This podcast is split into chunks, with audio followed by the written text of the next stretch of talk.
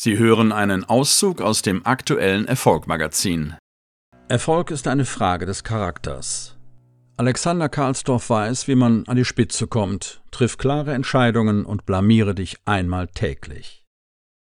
Irgendwann hatte Alexander die Schnauze voll von dem alten roten Polo 2 mit dem hängenden Auspuff. Die knatternde Rostlaube war ihm so peinlich, dass er das Auto bei wichtigen Terminen immer eine Straße weiter parkte und den Rest zu Fuß ging. Am Monatsende reichte es nur noch für Miracoli-Nudeln für 39 Cent pro Packung und Pizza Edelsalami, drei Stück zu 1,39.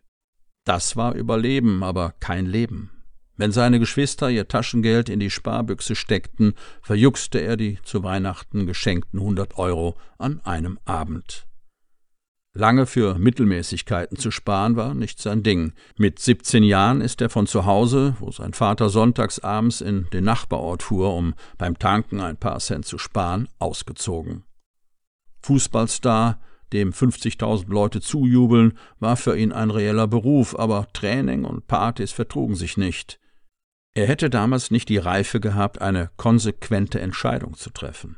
Entscheidung, darin steckt das Wort Scheidung. In dem Fall wären es die Partys gewesen. Man müsse immer Opfer bringen, um Ziele zu erreichen. Es gibt eben Momente, da muss man sich für eine Tür entscheiden. Man kann nicht durch zwei Türen gleichzeitig gehen. Er habe in dieser Zeit auch lernen dürfen, was es bedeutet, Verantwortung für sein eigenes Leben zu übernehmen.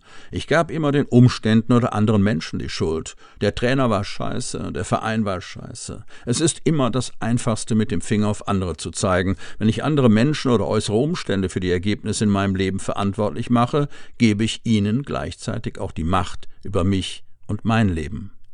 Schließlich war es dann nach einer durchzechten Nacht, als Alexander sich über sein Smartphone für den Hamburg-Marathon anmeldete und mit seinen Freunden wettete, er könne die 42 Kilometer in weniger als drei Stunden laufen. Sie lachten ihn aus, denn er hatte gar nicht die Statur für einen Langstreckenlauf, schon gar nicht in dieser Geschwindigkeit. Das Magazin als Audioversion jetzt auf Erfolg-magazin.de